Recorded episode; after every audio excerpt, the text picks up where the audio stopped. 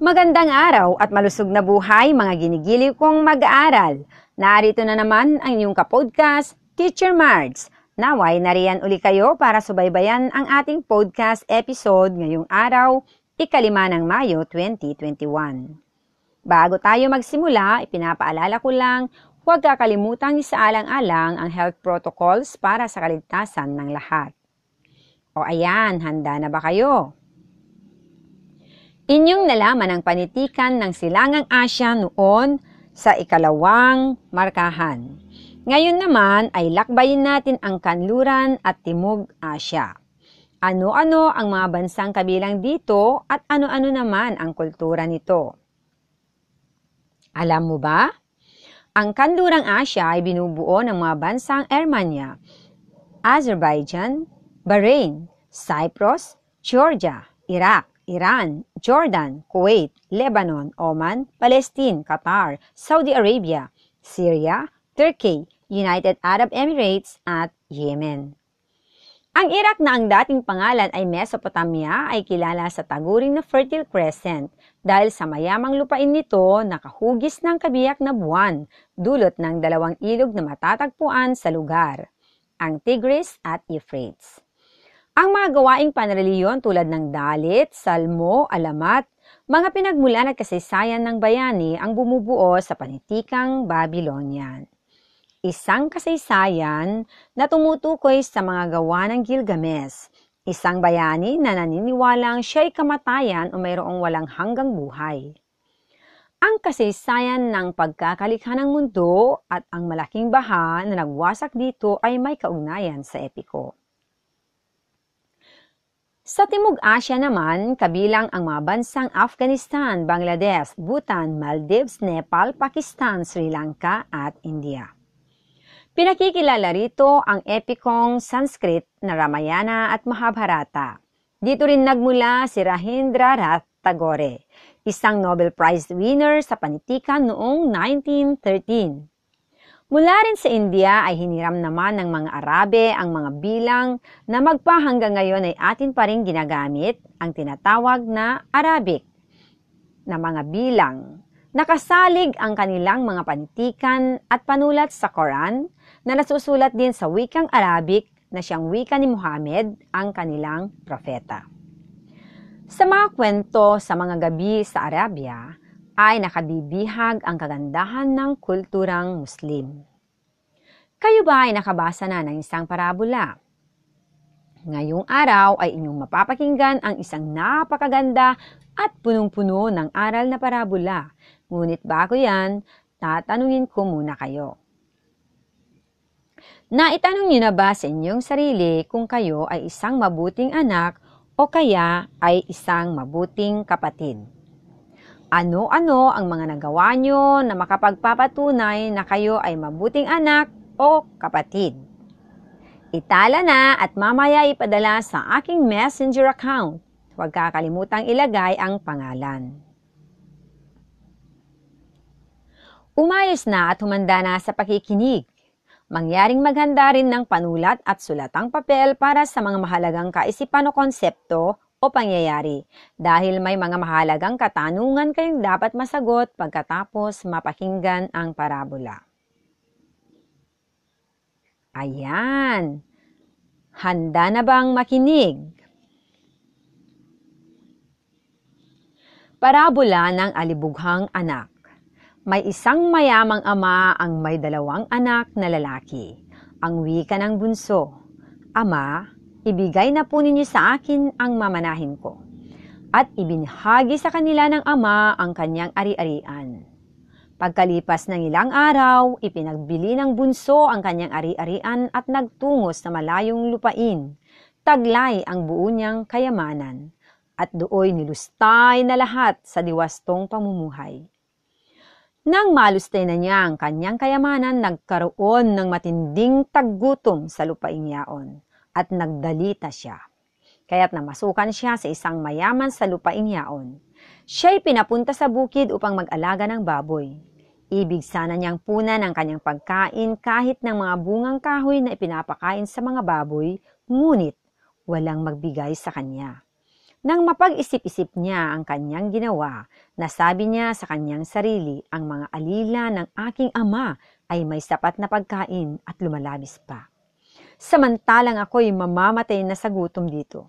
Babalik ako sa kanya at sasabihin ko, Ama, nagkasala po ako sa Diyos at sa inyo.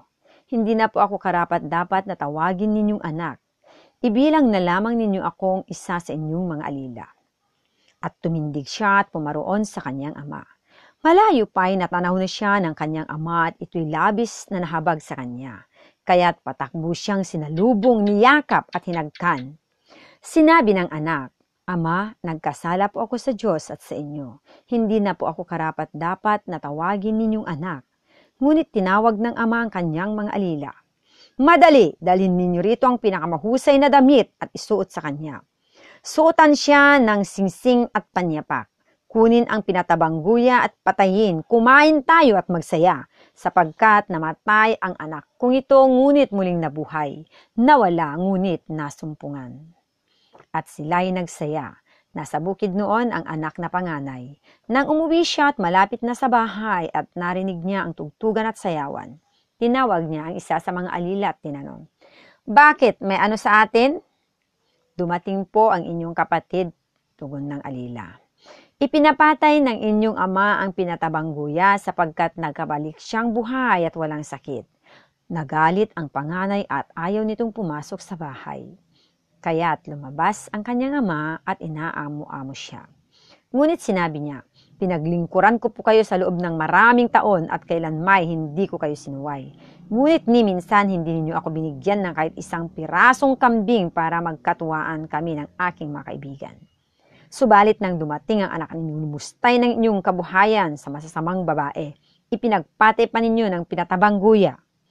Sumagot ang ama, Anak, lagi kitang kapiling. Ang lahat ng ari-arian ko ay sayo. Ngunit dapat tayong magsaya at magalak sapagkat namatay at kapatid mo. Ngunit muling nabuhay, nawala, ngunit muling nasumpungan. Yan ang parabola mula sa Lucas chapter 15 verses 11 to 32. Ayan, nagustuhan ba ninyo ang parabolang napakinggan? Ano ang inyong naramdaman? Narito ang mga mahalagang katanungang dapat ninyong sagutin. Una, anong uri ng ama ang nasa parabola? Ulitin ko. Anong uri ng ama ang nasa parabola? Pangalawa, kung ikaw ang ama, ibibigay mo ba ang manang hinihingi ng anak kahit ikaw ay buhay pa? Bakit? Kung ikaw ang ama, ibibigay mo ba ang manang hinihingi ng anak kahit ikaw ay buhay pa? Bakit? Pangatlo, nakabuti ba sa anak ang pagkakuha sa kanyang mana? Ipaliwanag. Nakabuti ba sa anak ang pagkuha sa kanyang mana? Ipaliwanag. Pang-apat, paano nilustay ng kanyang bunsong anak ang mana? Paano nilustay ng kanyang bunsong anak ang mana? Panglima, anong ibinunga ng pagtatakwil ng bunso sa kanyang magulang? Anong ibinunga ng pagtatakwil ng bunso sa kanyang magulang? Pang-anim, makatarungan ba ang ginawang pagtanggap na muli ng ama sa kanyang bunsong anak? Ipaliwanag. Makatarungan ba ang ginawang pagtanggap na muli ng ama sa kanyang bunsong anak? Ipaliwanag. Pangpito, Masisisi mo ba ang nakatatandang kapatid sa inasal nito? Bakit? Masisisi mo ba ang nakatatandang kapatid sa inasal nito? Bakit? At panghuli, upang mabawasan ang hinanakit at sama ng loob ng kapatid kung ikaw ang bunso, ano ang gagawin mo? Upang mabawasan ang hinanakit at sama ng loob ng kapatid kung ikaw ang bunso, ano ang gagawin mo? Oh, ayan, hintayin ko ang inyong mga sagot sa aking messenger account. Ang unang limang makakapagpasa ay may gantimpalang naghihintay. Ano na nga ulit ang inyong napakinggan? Ito ay isang parabola. Huwag kakalimutan ang ating keyword, Biblia. Ang parabola ay isang akdang hango sa Biblia at ito ay naglalahad ng mahalagang pangyayari sa buhay ng tauhan na nagsisilbing gabay natin sa ating buhay. Ang salitang parabola ay nagmula sa salitang Griego na parabole na nagsasaad ng dalawang bagay, maaring tao, hayop, bagay o pangyayari para paghambingin. Ito ay makatotohanang pangyayaring naganap noong kapanahunan ni Jesus batay sa nakasaad sa banal na aklat. Ang mga aral na mapupulot dito ay nagsisilbing gabay sa marangal na pamumuhay ng tao. Ang mensahe ay sinulat ng patalinghaga, hindi lamang lumilinang ng mabuting asal, kundi bum- bumubuo rin nito ang ating moral at espiritual na pagkatao. Hayan at sigurado akong malaking bagay na naman ang ating natutunan sa araw na ito. Para naman sa ating kasunduan, saliksikin ang tungkol sa talinghaga sa may-ari ng ubasan. Itala ang mahalagang pangyayari bilang paghahanda sa susunod nating podcast episode. At bilang pangwakas, anong mahalagang konsepto ang natutunan ninyo sa ating napakinggang parabola ngayon? Bilis, isulat natin padala sa aking messenger account. At dyan na naman nagtatapos ang ating episode ngayong araw na ito. Inaasahan ko ang inyong palagiang pagsubaybay sa ating podcast episode tuwing araw ng Miyerkules sa ganito ring oras. At muli, ito si Teacher Mards, ang walang sawang naglilingkod sa inyo, nagsusulong ng pantay na edukasyon sa anumang kaparahanan sa abot ng aking makakaya. Sulong edukalidad, nagiiwan sa inyo ng isang kasabihang, ang nakikinig at sumusunod sa paalala ay siyang pinagpapala.